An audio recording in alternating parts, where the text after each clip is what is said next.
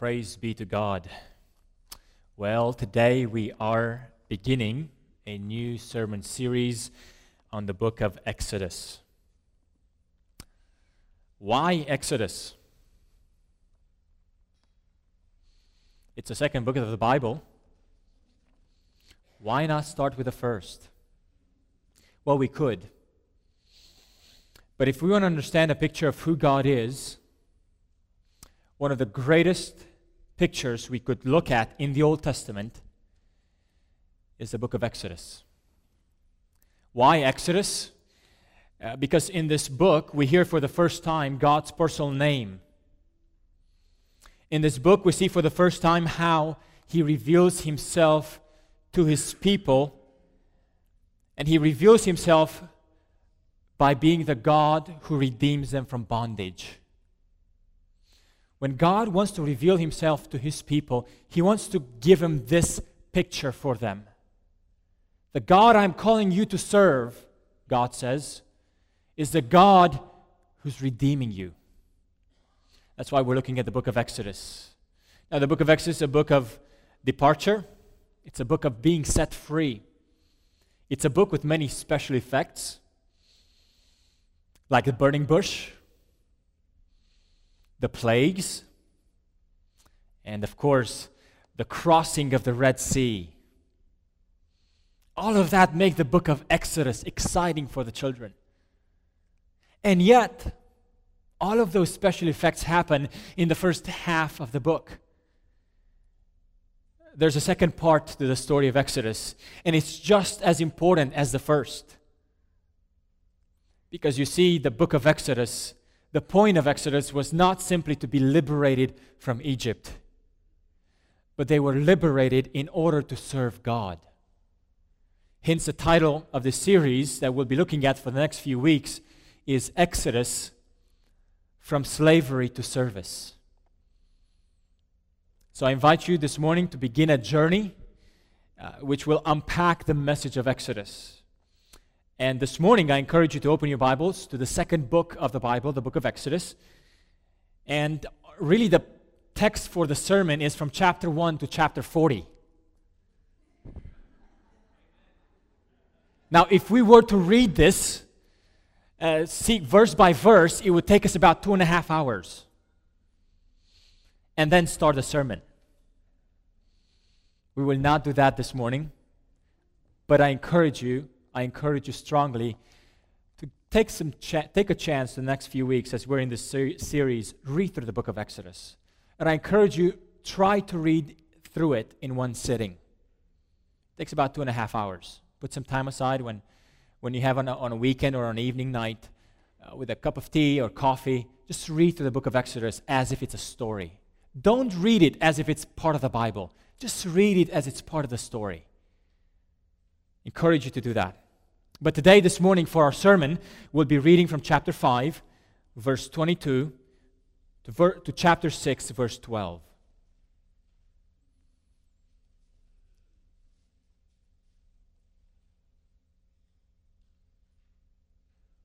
Chapter five, verse twenty-two. The word of the Lord speaks to us in the following way. Moses returned to the Lord and said, O Lord, why have you brought trouble upon this people? Is this why you sent me? Ever since I went to Pharaoh to speak in your name, he has brought trouble upon this people, and you have not rescued your people at all. Then the Lord said to Moses, Now you will see what I will do to Pharaoh. Because of my mighty hand, he will let them go. Because of my mighty hand, he will drive them out of his country. God also said to Moses, I am the Lord. I appeared to Abraham, to Isaac, and to Jacob as God Almighty, but by my name, the Lord, I did not make myself known to them. I also established my covenant with them to give them the land of Canaan, where they lived as aliens. Moreover, I have heard the groaning of the Israelites, whom the Egyptians are enslaving, and I have remembered my covenant. Therefore, say to the Israelites, I am the Lord, and I will bring you out from under the yoke of the Egyptians. I will free you from being slaves to them, and I will redeem you with an outstretched arm and with mighty acts of judgment. I will take you as my own people, and I will be your God. Then you will know that I am the Lord your God, who brought you out from, the, from under the yoke of the Egyptians. And I will bring you to the land I swore with uplifted hand to give to Abraham, to Isaac, and to Jacob. I will give it to you as a possession. I am the Lord. Moses reported these this to the, to the Israelites, but they did not listen to him because of their discouragement and cruel bondage. Then the Lord said to Moses, Go tell Pharaoh, king of Egypt, to let the Israelites go out of his country. But Moses said to the Lord, If the Israelites would not listen to me, why would Pharaoh listen to me, since I speak with faltering lips? Amen. Well, let's bow our heads and pray. Father, we pray this morning that as we begin looking at the story of Exodus, we would see the great power of your redemption and the great purposes you have with your people. Give us open hearts to see our story in light of theirs. In the name of Jesus we pray. Amen.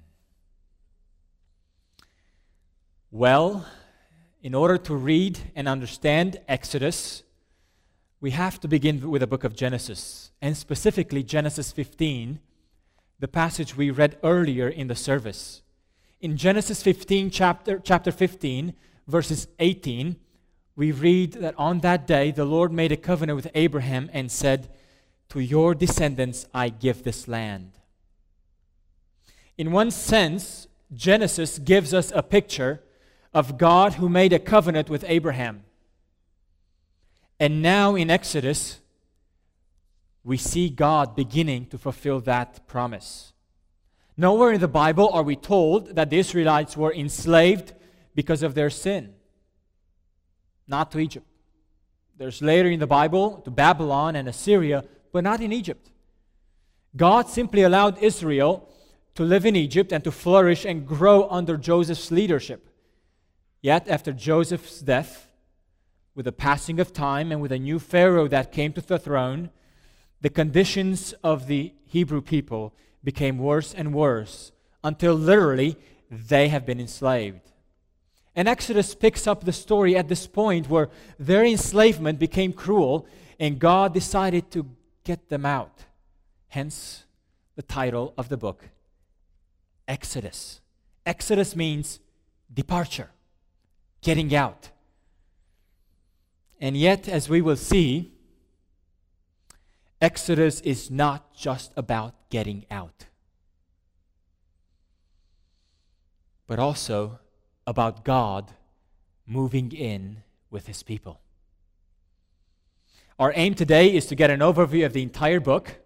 In the next few weeks, we'll take different segments of this book and we'll look more carefully. But today, we just want to look and have a bird's eye perspective uh, of this book, of the second book of the Old Testament. Please keep your Bibles open, and please put your seatbelts on. We'll be doing three things today. First, uh, we'll just recount the story. We'll go through the entire story again. Then we will explain the story. We'll explain some of the major themes of the story. And then thirdly, we will look at the significance of the book of Exodus for us Christians today.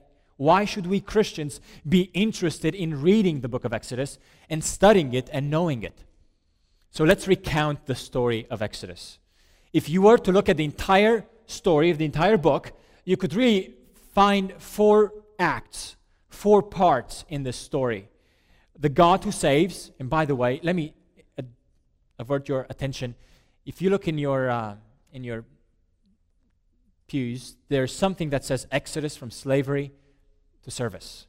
you see a printout of the outline that I'll be going through today and through the rest of the sermon series. Um, it should be somewhere in the chair in front of you or on the seat right next to you. But the, we could look at four major acts. The God who saves in chapters one through fifteen. Then the God who accompanies the people from chapter sixteen through eighteen.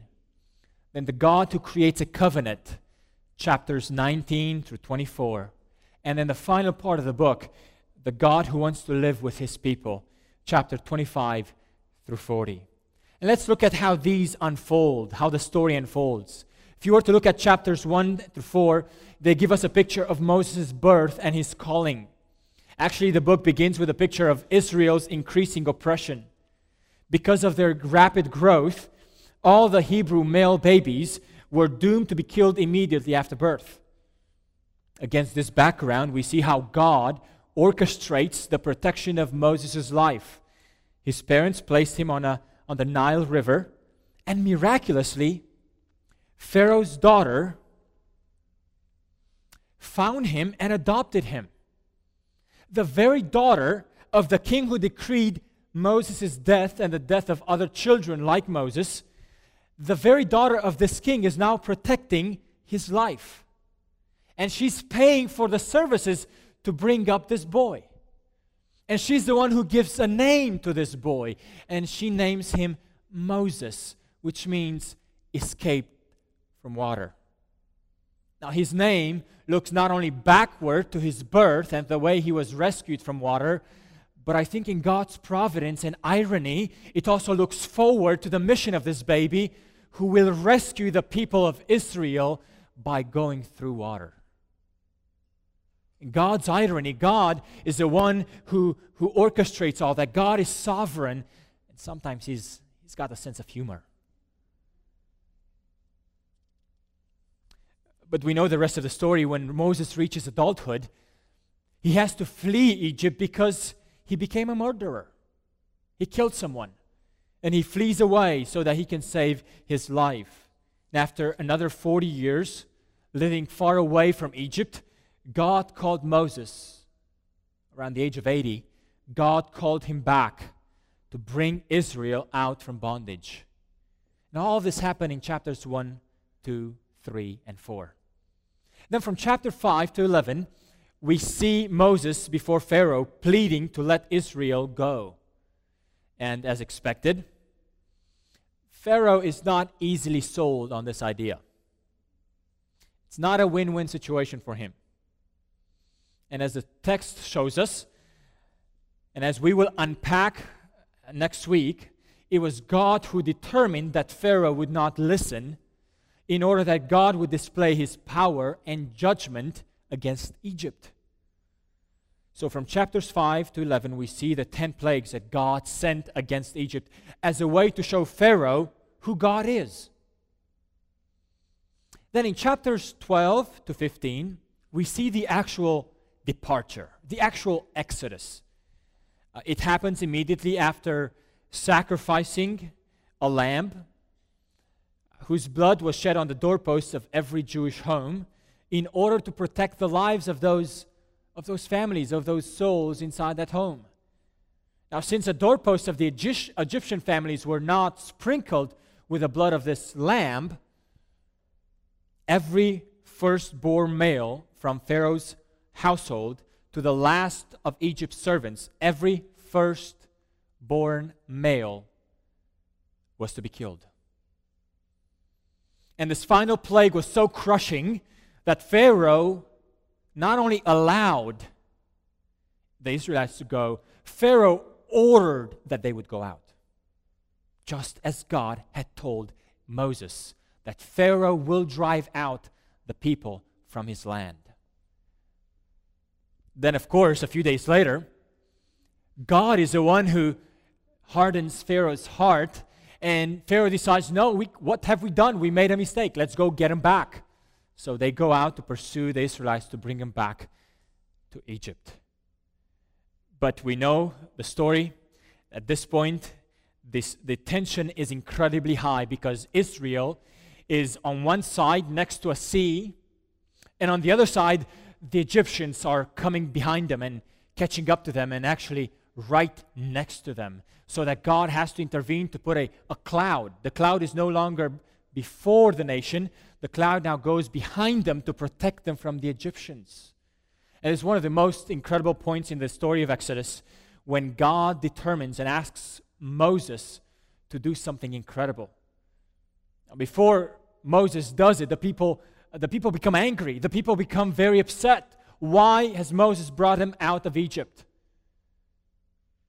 They start grumbling against Moses and against God.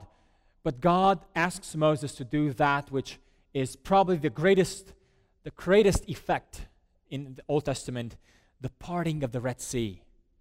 Not only is Moses able to lead the nation of Israel through the sea as if they are on dry, on dry land, but as soon as they are through, the Egyptians come and pursue them, and the waters come back just in time to drown the entire army of Egypt.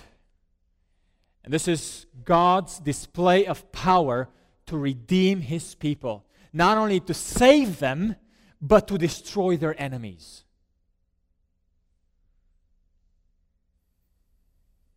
Then we get to chapter fifteen, in the story where Moses, we see a, a, a hymn, a praise uh, written by Moses and Miriam to re- praise God for His power of redemption. Then in chapter sixteen through eighteen, we see the journey from the Red Sea to Mount Sinai. And we, le- we learn that this, despite the great power that God displayed to redeem Israel, the people start complaining for lack of water, lack of bread, lack of meat. Yet God graciously provides for every one of their needs, and He accompanies them in the journey. And then in chapter nineteen, they finally arrive at Mount Sinai. Look at, look with me to chapter nineteen, verse one.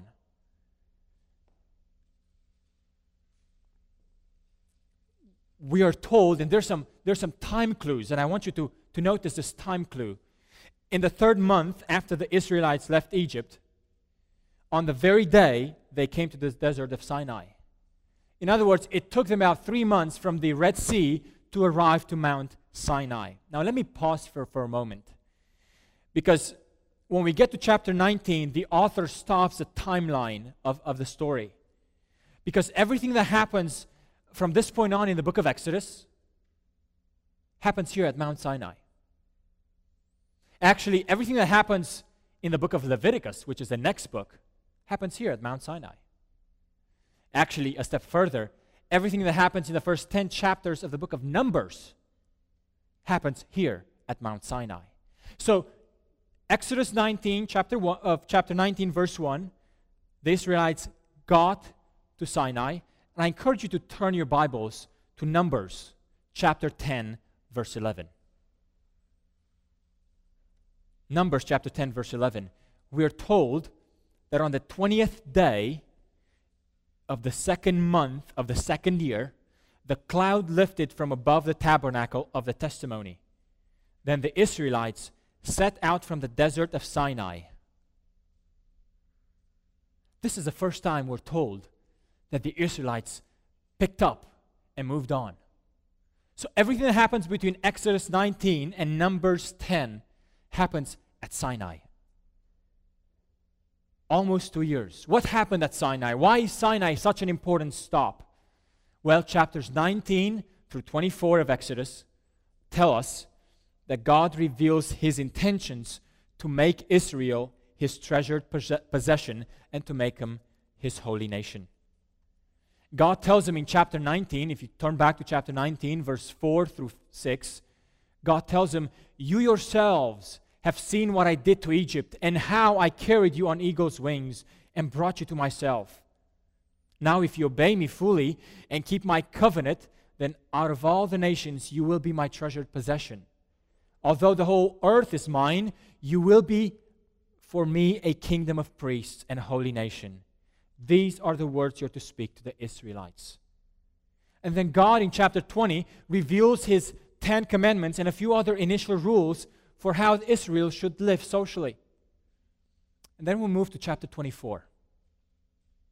In chapter twenty-four, God lays out the covenant He wanted to make with Israel. And after Israel heard the stipulations of the covenant, or let me speak some modern language, after Israel heard the constitution that God wrote for them, after Israel wrote the contract, the relationship that God was to establish between himself and his people, after they've heard it, look at verse seven in chapter twenty-four. Then he took the book of the covenant and read it to the people, and they responded, "We will do everything the Lord has said. We will obey." Moses then took the blood, sprinkled it on the people, and said, "This is the blood of the covenant that the Lord has made with you in accordance with all these words." Now notice how the covenant, how the contract is signed. It's not with pens and ink. It's not with Montblancs. It's with blood. The way the covenant is established between Moses and his people is through a blood of an innocent animal, and this blood is now sprinkled on the people. At the end of chapter twenty-four, once the constitution is made, God calls Moses up the mountain and gives him instructions on how to build a tabernacle, including how to fundraise for it. Now, I love this part. This is where we Baptists feel very, very good. We love buildings and we love building campaigns. Why is a tabernacle the first thing that God asked people to build after they signed the Constitution? In other words, why do they have to build a church building? Well, because God's intent was not simply to free Israel so they could be their own nation, but God freed Israel so they would be His nation, so He could be with them, so He could dwell with them and live in their midst. The tabernacle was a symbol of God's dwelling in their midst. And that's how chapter twenty-five begins. God gives instructions to Moses for building the tabernacle and for preparing the priests to serve this tabernacle. And these instructions are very detailed. Um, if you have a hard time falling asleep one night, just read through these instructions. And they go from chapter twenty-five to chapter thirty-one. And if you turn to chapter thirty-one, and I encourage you to do so, verse eighteen, look at how these instructions, or how the, this part of the instructions ends. When the Lord finished speaking to Moses on Mount Sinai, namely all these instructions, the Lord gave him the two tablets of the testimony, namely the Ten Commandments, the tablets of stone inscribed by the finger of God. And then, immediately after God finishes talking to Moses and giving him instructions how to build a tabernacle and how to prepare the priests and Aaron to lead the, the priestly services in the tabernacle, then we get to chapter thirty-two. And we find out that while Moses was up on the mountain receiving all these instructions on how to build a tabernacle where God would dwell with His people, down below, the people of Israel created a golden calf and began worshiping it. And notice what, what they proclaimed, chapter thirty-two, verse four. He, Aaron, took what they had handed him and made it into an idol cast in the shape of a calf, fashioning it with a tool. And they said, and look at what they said, "These are your gods, O Israel, who brought you up out of Egypt." Can you imagine? To ascribe to an image made by their hands the glory of redemption from Egypt. No wonder God burns with anger against Israel, and He wants to destroy the entire nation. He wants to have nothing to do with them. Here's God preparing, giving instructions to Moses how to do the tabernacle. And down below, the people are thinking, all that glory is now ascribed to another god, to other idols made by human hands. This is the climax of the story. It's not the Red Sea. Chapter two is, is the greatest climax of, of, of the book of Exodus. Yet Moses pleads with God. He is even asking God to take his own name from the book of life and rescue Israel instead. Moses is the great mediator for Israel's sin. And because of his, because of his mediator, mediatorial role, God is averting his wrath away.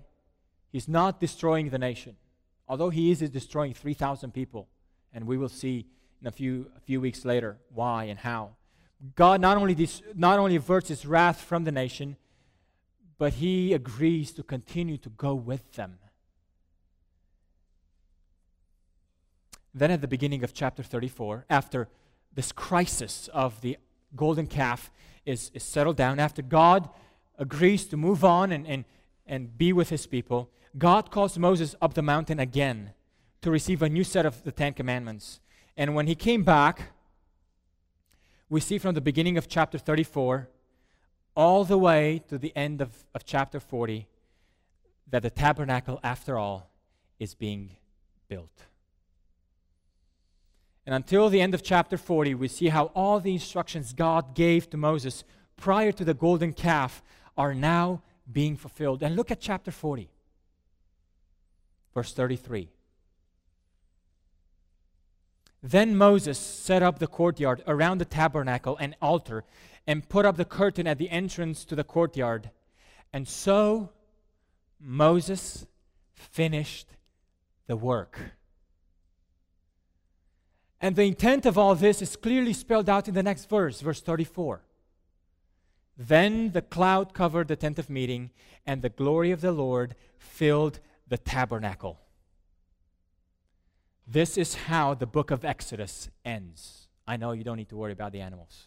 They're fun. They remind us of God's creation. But this is how the book of Exodus ends. The glory of the Lord filling the tabernacle. God moved in with his people. Mission accomplished. Now, this is a quick recounting of the story of Exodus. The God who saved his people, the God who accompanied his people, the God who made a covenant with his people, and the God who moved in with his people. But let's see what can we understand from this story. Let's move on to the second part of, of, our, of our time together and explain the story. What are the themes? What are the highlights? There's a number of themes that run through this book. We will not be able to cover them all, but I'd like to share with you at least some of the major themes. First of all, redemption is an act of God's grace. Redemption is an act of God's grace. God did not look to save Israel because Israel obeyed God. God did not redeem Israel out of Egypt after God gave them his laws. God first redeemed them from Egypt and then gave them his laws. It's a simple act, but very crucial for us to let that sink in our minds. Redemption in the Old Testament, even in the, in, for the people of Israel, was an act of grace. The law followed afterwards. Now, why is this important for us to realize? Because even in the Old Testament, redemption was not based on works, but on grace. If you've been a Christian for a while, you may think that Israel's redemption uh, in the Old Testament was based on what they did, because if you've been a Christian for a while and you've been reading through the Old Testament, you know that the Old Testament is full of laws. Do this, don't do this. Do this, don't do this. And it's very easy for us to get the impression that salvation in the Old Testament was based on works.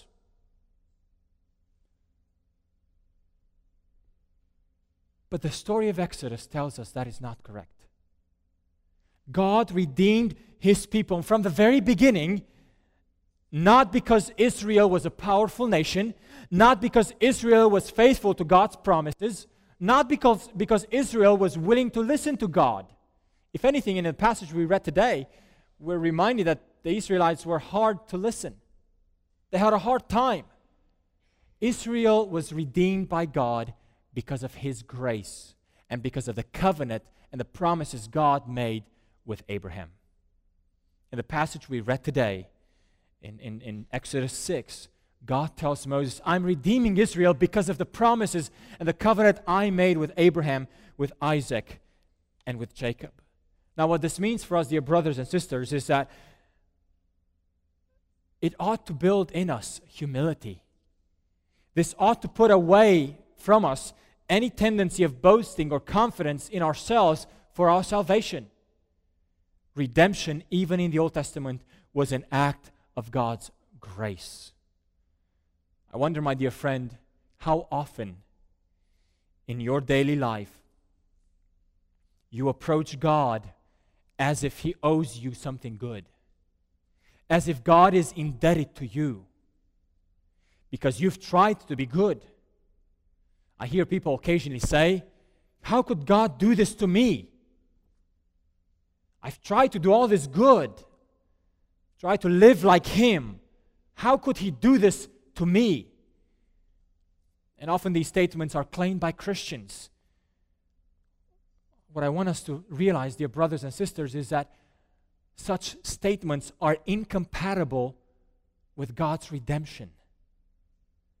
God redeemed His people prior to His people obeying Him. At the very core of our redemption, we have to realize that our redemption was initiated prior to us doing anything. So we are forever indebted to God. That's the point of redemption. It's an act of grace.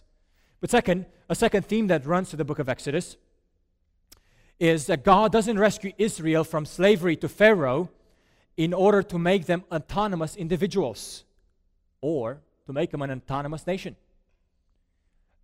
God rescued Israel from being slaves to Pharaoh in order to make them servants of God.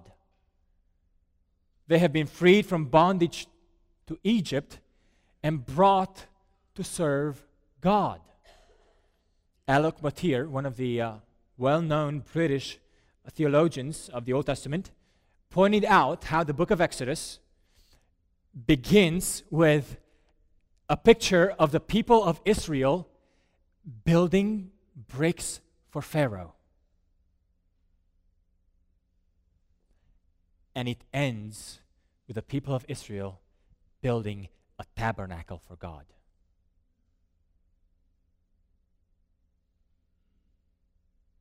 We have to let that image sink in.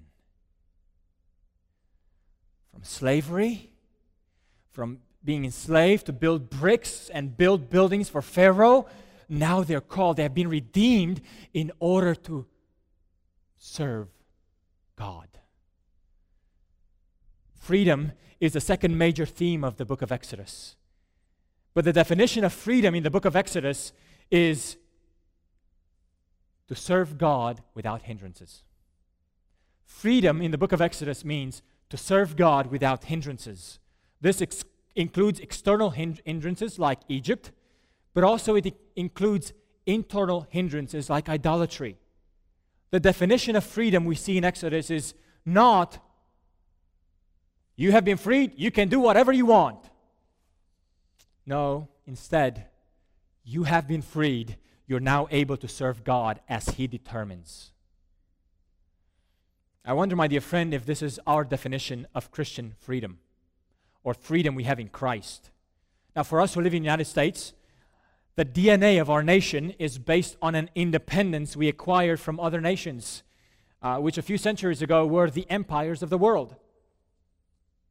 But we have received our independence. We have gained our independence from them. And I praise God for this freedom. But when we use this terminology of freedom for the spiritual realm, spiritual freedom is not independence, but service rendered to God without hindrances, external or internal. That's why in the New Testament we see the Apostle Paul and Peter describe themselves as bond servants of the living God. They have been freed, and yet they describe themselves as servants of the living God. Why?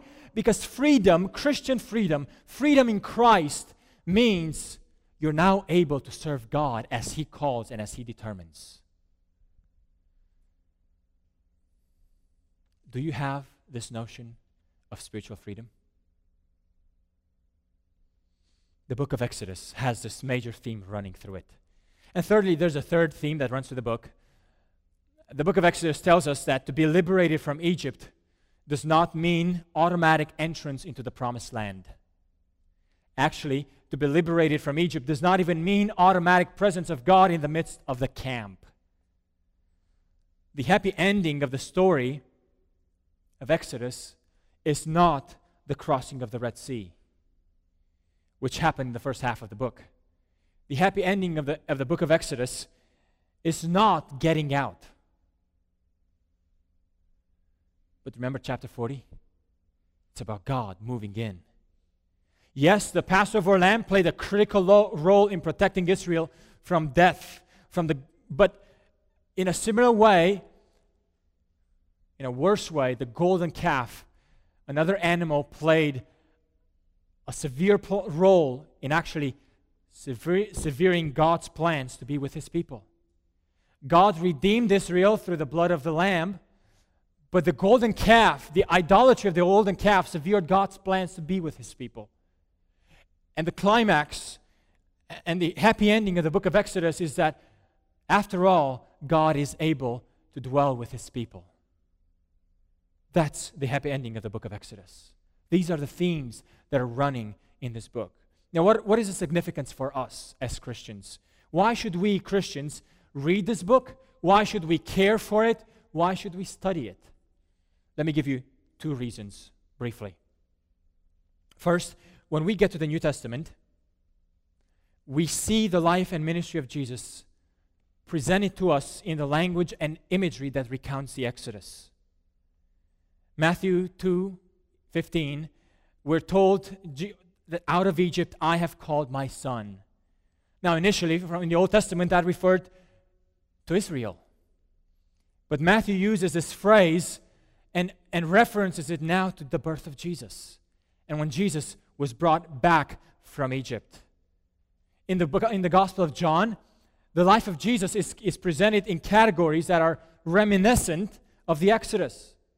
Christ in the Gospel of John is presented as the manna, as the bread of life, as the living water.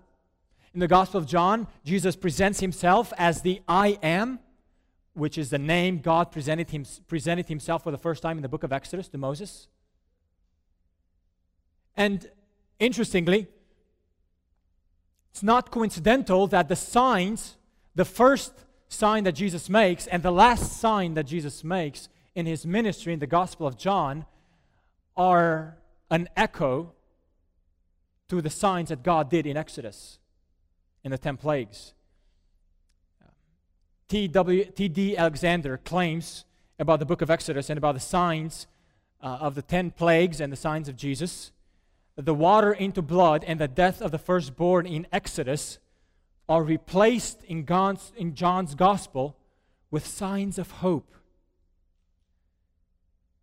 Water into wine and the raising from the dead, death of the firstborn. In the Gospel of John, Jesus comes and unfolds and takes back and reverses the plagues of Egypt. We have to understand the ministry of Jesus as the new Exodus. And of course, in the Gospel of Luke, something probably most powerful that I find is in chapter nine, we have the story of Jesus' transfiguration, and Moses and Elijah appeared in glorious splendor talking with Jesus. And in Luke nine, I think verse twenty-three, they spoke about His departure, which He was about to bring to fulfillment at Jerusalem. Now that clearly was referring to the cross. And the English version uses the word, they spoke to Him about His departure. But the Greek language, the Greek word there is Exodus.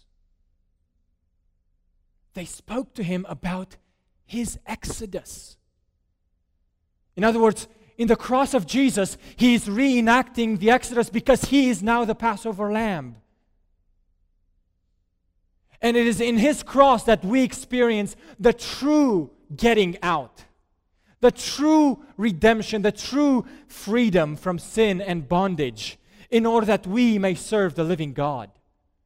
You see, the book of Exodus is absolutely crucial for our Christian faith, because our salvation is described in terms of the Exodus.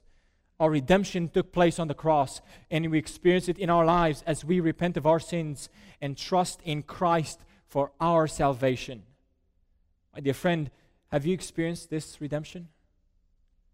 Have you put your trust in Christ and repented of your sins? If not, I would love to talk to you at the end of the service. But that's why for us as Christians, Exodus is crucial, because it represents Christ and His work, His life, and His death on the cross. But there's a second reason. Exodus is important for us as Christians because the Exodus language is, not, is applied in the New Testament not only to Christ, but also to the church. In First Peter, the apostle describes the church as a chosen people, a royal priesthood, a holy nation, a people belonging to God. And this language is taken verbatim out of Exodus nineteen, verses four through six, which we read. We, the church, are the community of the new Exodus because Christ, the Passover lamb, has been sacrificed. The Apostle Paul talks about Jesus as our Passover. There's only one place in all of the New Testament where Jesus is presented as our Passover. And that's in First Corinthians chapter five. And the, the context of that description is given in Paul's talk about church discipline. Paul rebukes the church for not addressing the sin that was going on in their community. And he encourages, he, he, he asks the church to clean out the sin in their midst. Because to live as the community of the new Exodus, it means that we live out our repentance daily by pursuing God's holiness and righteousness in our lives and in our community. And then there's First Corinthians chapter ten. And I encourage you to, to open First Corinthians to chapter ten of First Corinthians. Paul gives warnings to the church by using Exodus language again. Look at First Corinthians ten, verse one. For I do not want you to be ignorant of the fact, brothers, that our forefathers were all under the cloud, and that they all passed through the sea. This is the recounting of the story of Exodus. And you can read on for a few verses, but move on to verse five. Nevertheless, God was not pleased with most of them. Their bodies were scattered over the desert. And now these things occurred as examples to keep us from setting our hearts on evil things as they did. Do not be idolaters as some of them were. As it is written, the people sat down to eat and drink and got up to engage, indulge in pagan rivalry. We should not commit sexual immorality, and some, as some of them did, and in one day twenty-three thousand of them died. We should not test the Lord, as some of them did, and were killed by snakes. And do not grumble, as some of them did, and were killed by the destroying angel. These things, namely, those in Exodus, happened to them as examples and were written down as warnings for us, on whom the fulfillment of the ages has come. You see, for Paul, the story of Exodus has ramifications from now, for, for us now, not only because Christ is our Passover, but because we are the generation of the new Exodus. We too are called to live holy lives.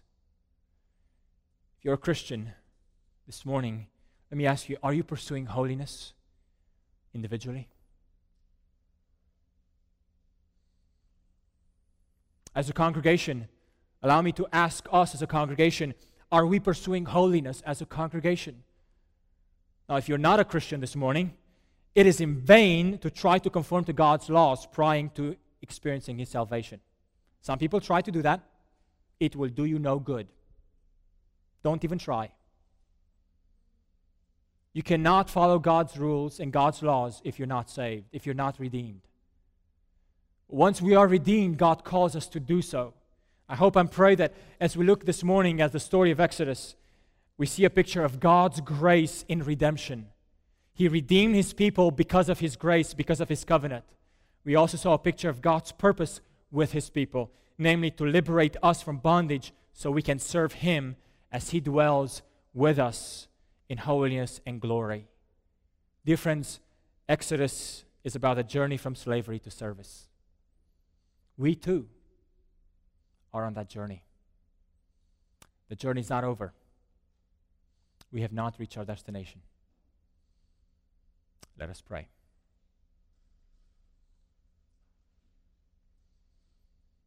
Father, we thank you because in Christ Jesus, you set us free from sin and from the guilt of our rebellion, from our bondage.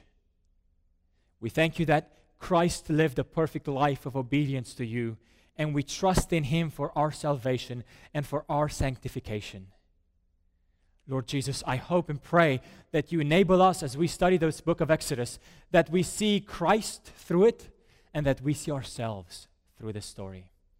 In the name of Jesus, I pray for his glory and honor. Let's continue to worship the Lord in a moment of silence. And you know how the Lord is speaking to you today, and uh, let him speak to you, and let your heart and soul respond to him.